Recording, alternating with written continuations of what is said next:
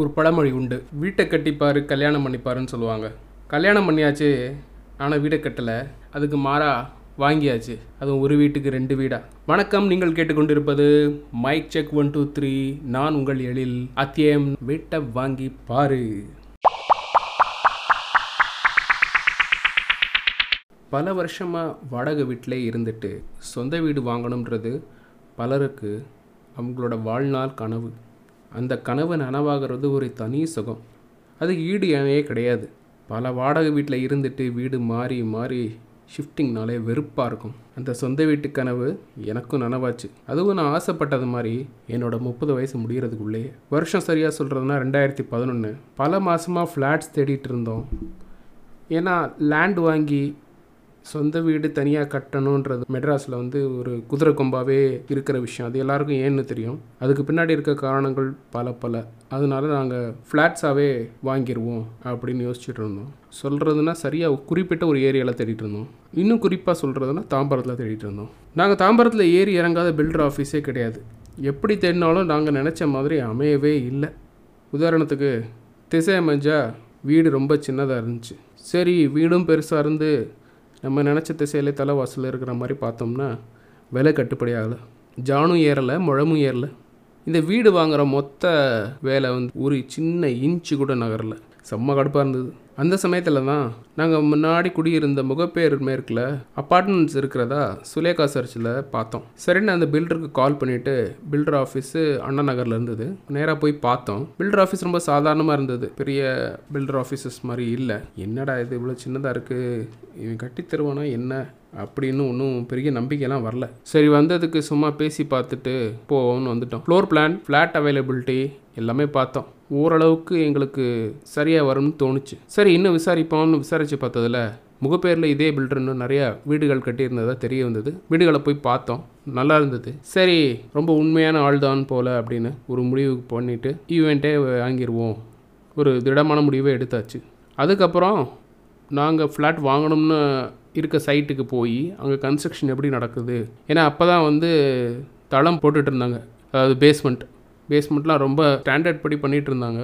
ரொம்பவே நல்லா இருந்தது. அப்போ இதுதான் நம்ம கனவு இல்லம். இங்கே தான் அப்படின்னு முடிவே ஆகிப்போச்சு சரி முடிவு பண்ணியாச்சே. அடுத்து டோக்கன் அட்வான்ஸ் கொடுத்துருவோன்ட்டு ஒரு சின்ன அமௌண்ட் ஒன்று கொடுத்துட்டு அந்த இடத்தோட பேப்பர்ஸ் வாங்கி பார்த்தோம். ஒன்றும் வில்லங்க இல்லை. ஒரு பிரச்சனையும் இல்லைன்னு தெரிய வந்தது. சரி நல்ல இடம்தான்னு நம்பிக்கை வந்தது. ஆனால் அது எவ்வளோ பெரிய தப்புன்னு பின்னாடி தான் எங்களுக்கு தெரிய வந்தது. அதான் டோக்கன் அட்வான்ஸ் கொடுத்தாச்சு. பேப்பரும் பார்த்தாச்சு. பேப்பர் க்ளீனாக இருக்குது க்ளீனான பேப்பர் தானே. சரி அட்வான்ஸ் அமௌண்ட் பே பண்ணிவிட்டு விற்பனை அப்புறம் கட்டுமான ஒப்பந்தம் கையெழுத்து போட்டுட்டோம். அதுக்கு அடுத்த கட்டமாக ஃபினான்ஷியல் பிளானிங் கையிலேருந்து எவ்வளோ பணம் போடுறது எவ்வளோ வங்கி கடன் வாங்குறது அப்படின்னு ஒரு கலந்துரையாடல் போயிட்டு இருந்தது இந்த ப்ராஜெக்ட் ஏற்கனவே ஒரு குறிப்பிட்ட லோன் கம்பெனியில் அப்ரூவ் ஆன ப்ராஜெக்ட்டுன்னு கேள்விப்பட்டேன். அதே சமயத்தில் பில்டர் ஒரு கான்டாக்டும் கொடுத்தான். அந்த லோன் ஏஜென்ட்டுக்கு கால் பண்ணி பேசினதும் லோனு எலிஜிபிலிட்டி செக் பண்ணணும்னு சொன்னான். அதுவும் எதிர்பார்த்த அளவு இருந்தது. சரி வேகமாக நடக்குது எல்லாமே அப்படின்னு முடிவாகி கட கட கடன் சொந்த பங்களிப்பு பணத்தை பில்டர்கிட்ட கொடுத்தோம். கூடவே கடன் விண்ணப்பத்துக்கான வேலையும் அசுர வேகத்தில் போயிட்டு இருந்தது. ஆமாங்க பத்து நாளுக்குள்ளே லோன் அப்ரூவ் ஆகிடுச்சு அந்த பத்தாவது நாளில் பத்திரப்பதிவு நடந்துச்சு. வில்லிவாக்கம் கொன்னூர் சார் பதிவாளர் அலுவலகம்.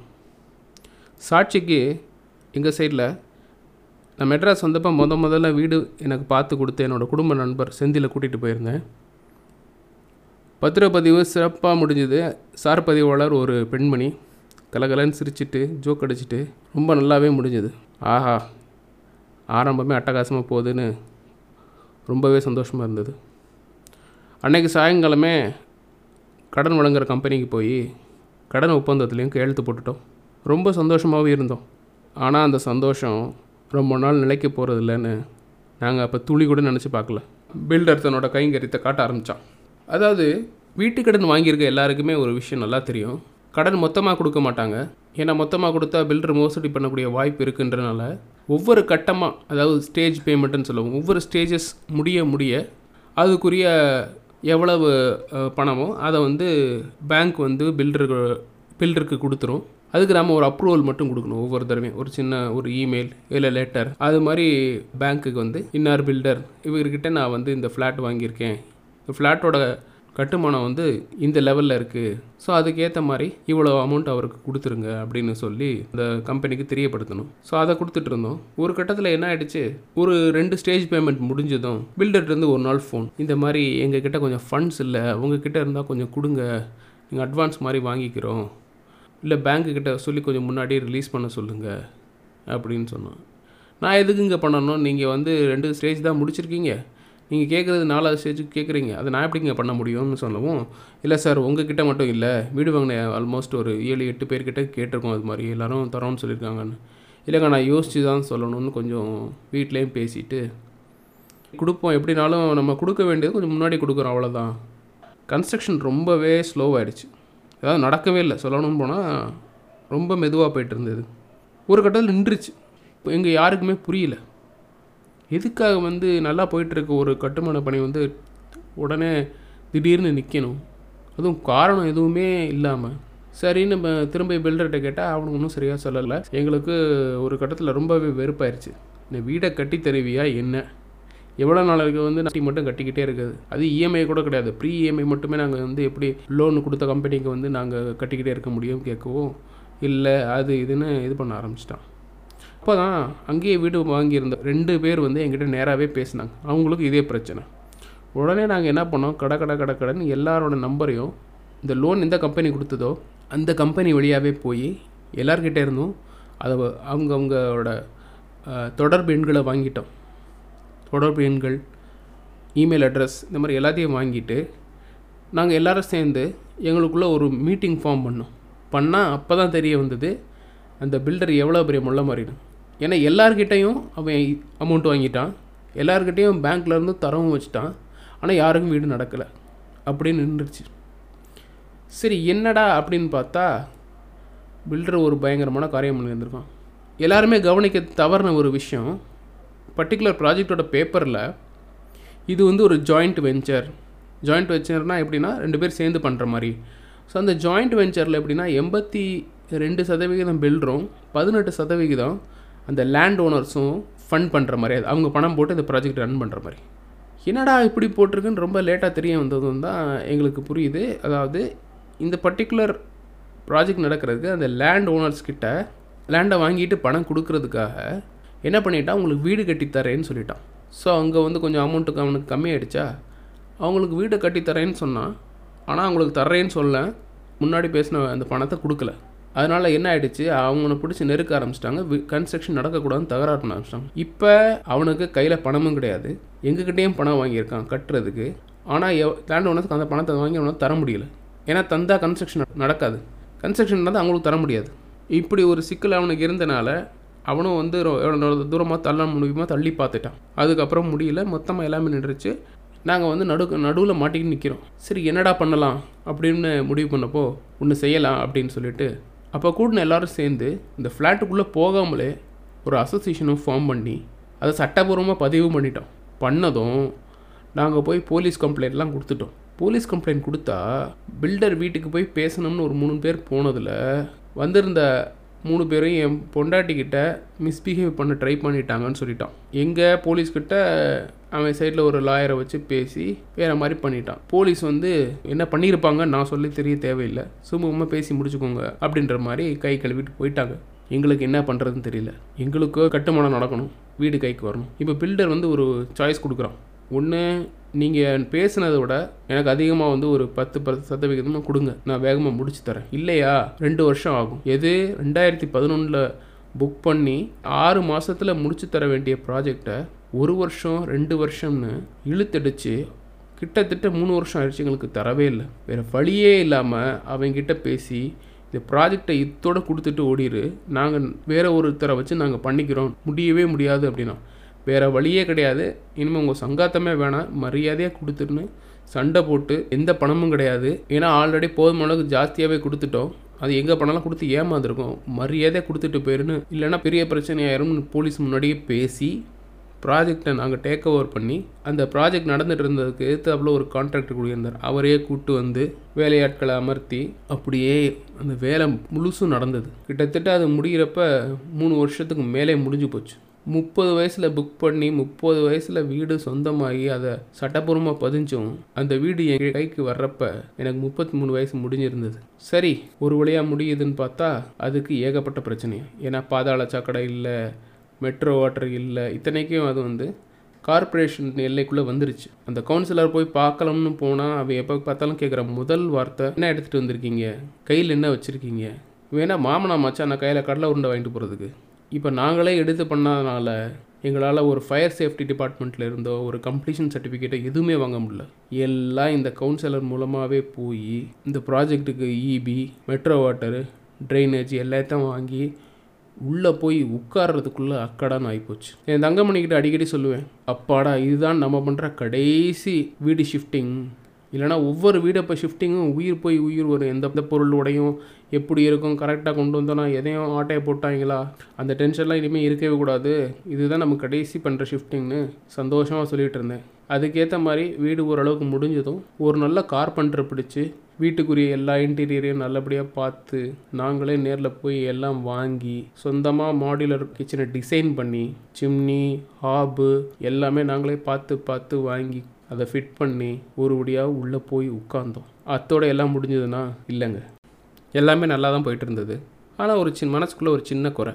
அதாவது இந்த வீட்டோட அமைப்பை பற்றி சொல்கிறதுனா இது ஒரு டூ பிஹெச்கே ரெண்டு பெட்ரூம் ஒரு ஹால் ஒரு கிச்சன் ஸோ இந்த வீடு எங்கள் மூணு பேருக்கும் போதுமான அளவாகவே இருந்தது. ரொம்ப பெருசுன்னு சொல்ல முடியாது ரொம்ப குட்டின்னு சொல்ல முடியாது.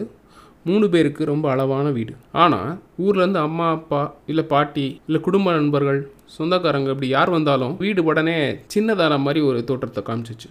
என்னடா இது? வீடை வாங்கிட்டு இப்படி சொந்தக்காரங்களோ இல்லை அம்மாவோ அப்பாவோ யாரும் வந்து தங்க முடியலேன்னு ஒரு சின்ன வருத்தம்.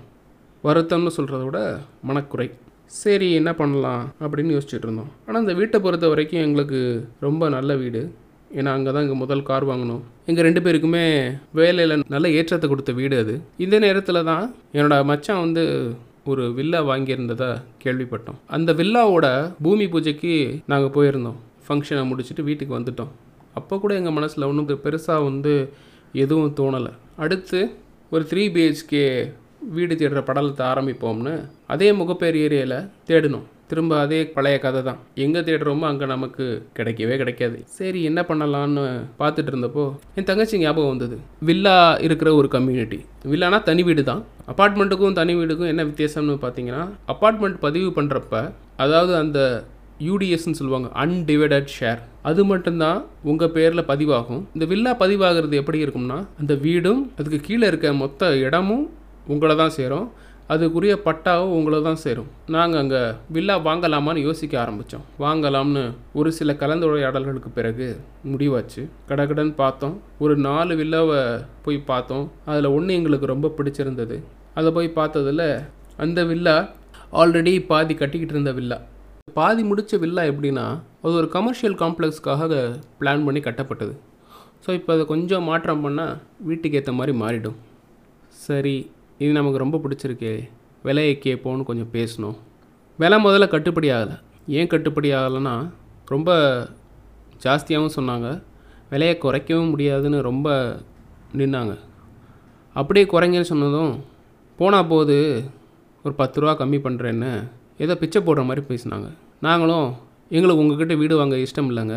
நீங்கள் இப்படி பேசிக்கிட்டு இருக்கீங்க. நாங்கள் வேறு நல்ல இடத்துல வாங்கிக்கிறோன்னு சொன்னதும் சார் மன்னிச்சிருங்க அவர் பேச தெரியாமல் பேசிட்டாருன்னு அந்த பில்டரோட பார்ட்னர் வந்து எங்ககிட்ட பேசி உங்களுக்கும் வேணாம் எங்களுக்கும் வேணாம் ஒரு நியாயமான வேலையெல்லாம் எடுத்துக்கலாம் அப்படின்னு சொல்லிட்டு முடிவாச்சு.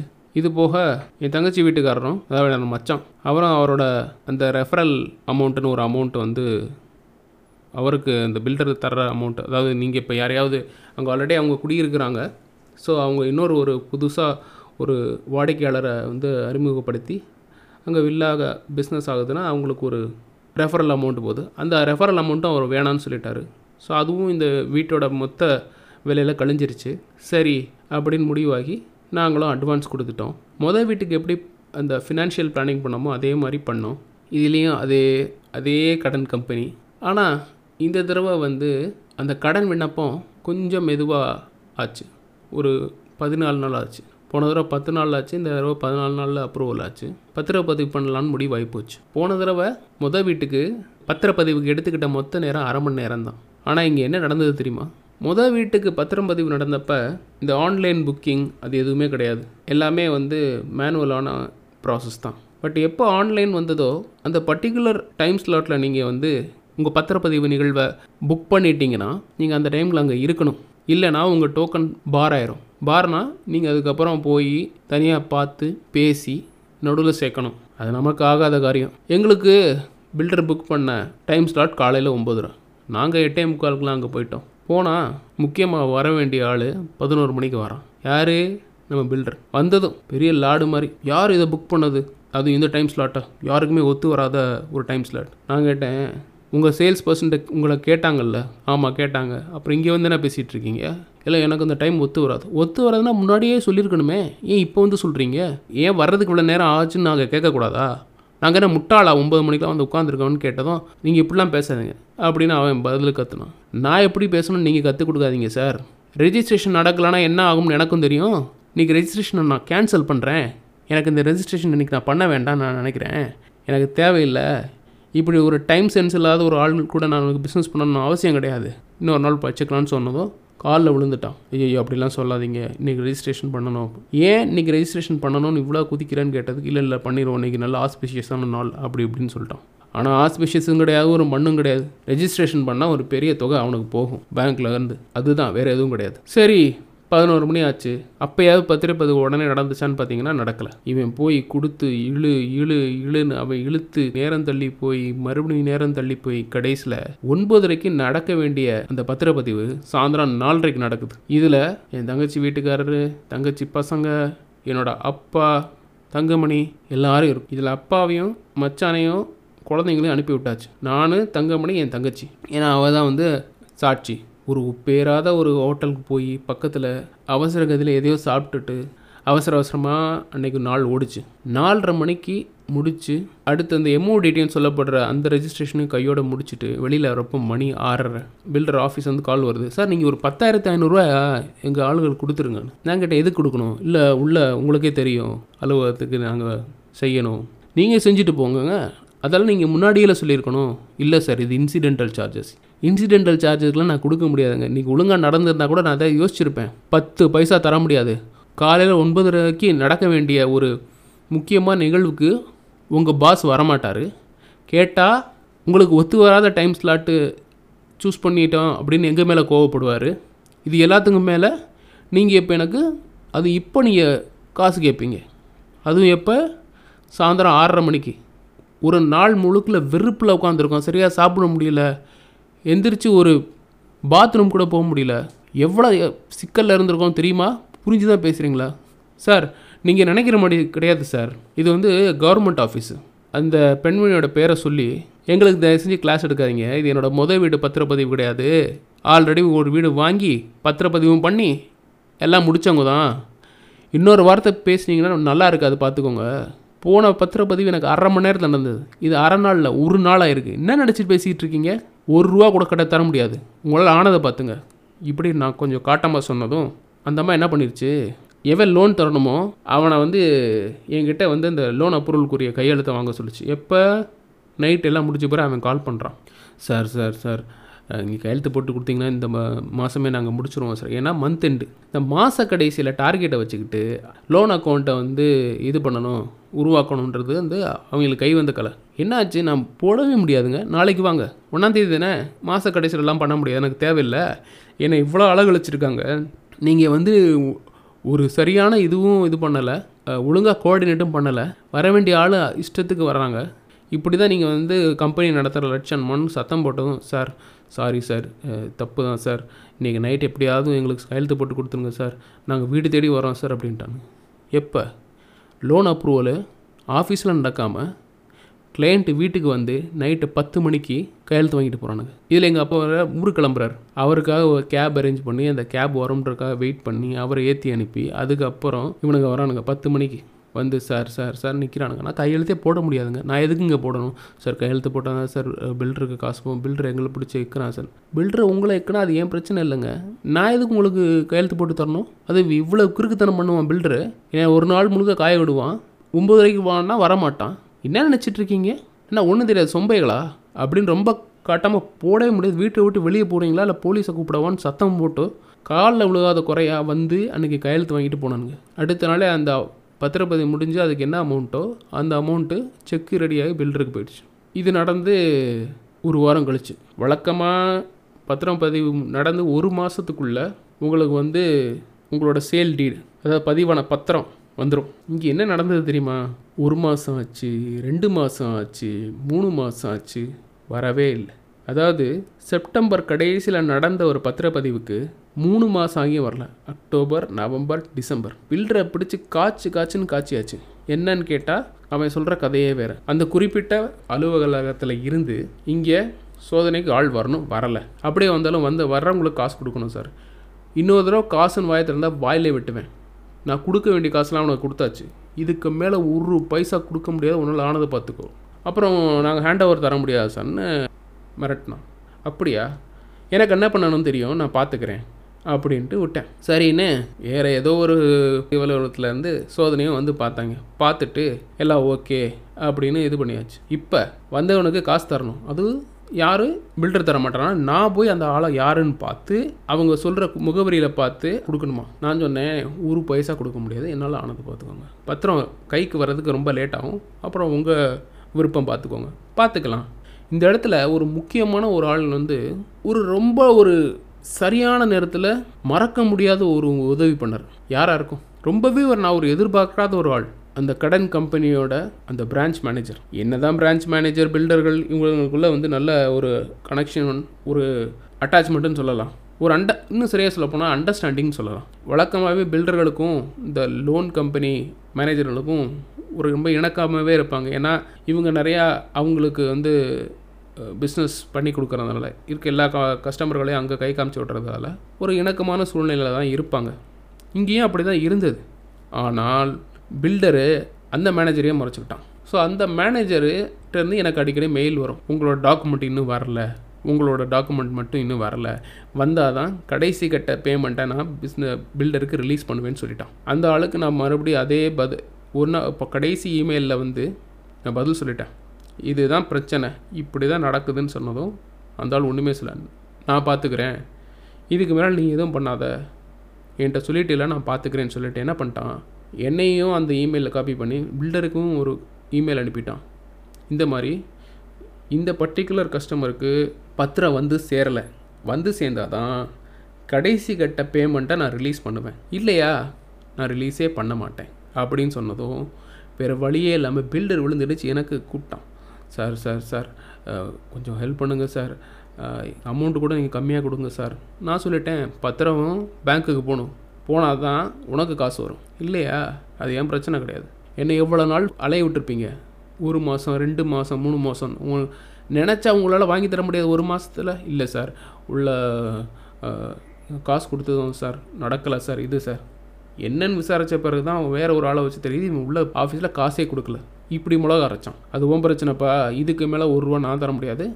உனக்கு இந்த காசு வேணும்னா நீ தான் ஆளை போய் பார்த்து பத்திரத்துக்கு என்ன பண்ணணுமோ யாரை பார்க்கணுமோ பார்த்து பத்திரத்தை வாங்கிட்டு வான்னு சொல்லியாச்சு. அப்புறம் வேக வேகமாக அவனை ஆளை அரேஞ்ச் பண்ணி போய் பார்த்து வாங்கிட்டு செய்ய வேண்டியதான் செஞ்சுட்டு பேங்க்குக்கு கொடுத்துட்டான். அதுக்கப்புறம் கடைசி கட்ட பேமெண்ட்டு ரிலீஸ் ஆச்சு. இந்த கடுப்பில் இவனுங்க என்ன பண்ணிட்டாங்க? எனக்கு சாவி தரதுக்கே ரொம்ப லேட் ஆக்கிட்டாங்க அதுவும் போக நான் வந்து என்ன ஒரு சில விஷயங்கள் கேட்டிருந்தேன். இந்த மாதிரி எனக்கு ஒரு லெட்டர் வேணும் நான் இங்கே தான் வீடு வாங்கியிருக்கேன் இதுதான் என்னோடய அட்ரஸ்ஸு இதை வச்சு தான் வந்து என்னோடய பொண்ணுக்கு இப்போ வாங்கியிருக்க புது வீட்டு பக்கத்தில் ஸ்கூல் அட்மிஷன் போடணும். அந்த ஸ்கூல் அட்மிஷன் போடணும். அதுக்கு இந்த லெட்டர் வேணும்னு சொன்னதும் நாங்கள் தர மாட்டோம் தகராறு பண்ண ஆரம்பிச்சிட்டாங்க. ஆனால் இந்த பத்திரிகை பத்திரப்பதிவு ஆனால் அந்த அந்த பத்திரத்தோட ஒரு ஃபோட்டோ காப்பி என்கிட்ட இருந்தது. அதை வச்சே என் பொண்ணுக்கு நான் அட்மிஷன் வாங்கிட்டேன். நான் இங்கே தான் இருக்கேன். நான் இங்கே தான் இருக்கேன்றத சொல்லாமல் சொல்லிட்டேன். இது அவனுங்களுக்கு தெரியாது. இந்த லெட்டர் தர மாட்டேன்னு இல்லை நான் சொன்னேன் லெட்டரே தேவையில்லை. கிடைக்க வேண்டிய அட்மிஷன் ஆல்ரெடி கிடச்சிருச்சு. ஆ அது எப்படி வாங்குனீங்க? அதெல்லாம் நான் அவங்ககிட்ட சொல்ல முடியாது. எனக்கு சாவி நீ கொடுக்கலனா அப்புறம் நான் போலீஸ் ஸ்டேஷனுக்கு போக வேண்டியிருக்கும். எனக்கு ஒன்றும் புதுசு கிடையாது. ஆல்ரெடி நான் போலீஸ் ஸ்டேஷன் போனவன் தான். மரியாதையாக கொடுத்துட்டீங்கன்னா நல்லபடியாக இருக்கும்னு பேசினதும் இல்லை நீங்கள் இன்னும் பெண்டிங் இருக்குன்னு. பெண்டிங் இருக்குன்னா உங்ககிட்டையும் வேலை பெண்டிங் இருக்குது இதெல்லாம் முடிச்சு கொடுத்த பிறகு நீ வாங்கிக்க. இல்லை நாங்கள் எங்கள் மேலே நம்பிக்கையெல்லாம் பேசுகிறோம் ஆமாம் உன் மேலே நம்பிக்கையே கிடையாது. ஏன்னா ஒரு சாதாரண பத்திரப்பதிவுக்கே ஒரு நாள் அலைய விட்டவன் நீ. உன்னை நான் ஏன் நம்பணும்? அப்படின்னு இன்னும் காட்டாமல் சொன்னதும் இல்லை சார். நாங்கள் முடிச்சு கொடுத்துருவோம் சார். ஒன்று ரெண்டு வேலை தான் சரி இருக்குது முடிச்சு கொடுத்துட்டு காசை வாங்கப்பான்னு சொன்னதும் வேறு வழியே இல்லாமல் எல்லார்கிட்டேயும் முதல்ல காசு வாங்கி வேலையை முடிச்சு கொடுக்காம அலகழிச்ச அந்த ஆள் வேறு காசு வந்தே ஆகணுன்றதுக்காக கடைசியாக நான் கொடுக்க வேண்டிய கா காசுக்கு எல்லா வேலையும் முடித்து கொடுத்து ஒரு வழியாக சாவி என் கைக்கு வந்தது.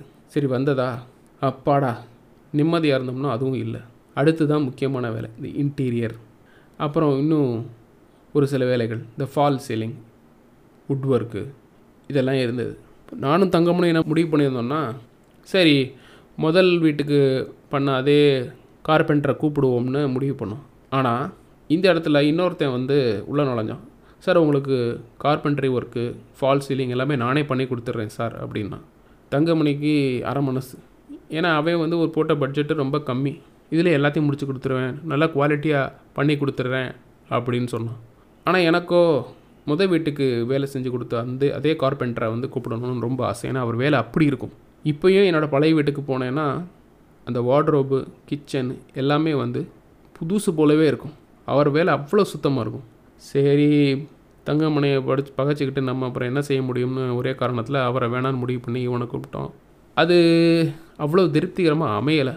ஏன்னா சொன்னது சொன்ன டைமுக்கு முடியல. ஏன்னா தோணுன்னு எதையோ முடித்தான் ஃபால் சீலிங் மட்டும் நல்லா பல பலன் போட்டான். வுட் ஒர்க்கு எங்களோட திருப்திக்கு இல்லை. ரொம்ப பேசிக்காக ரொம்ப சாதாரணமாக இருந்தது. சரி இவன் வேலையை முடிச்சுட்டு போனால் போதுன்ற அளவுக்கு ஆகி போச்சு அதுக்கப்புறம் கரெக்டாக என் பொண்ணுக்கு ஸ்கூல் ஆரம்பிக்குது.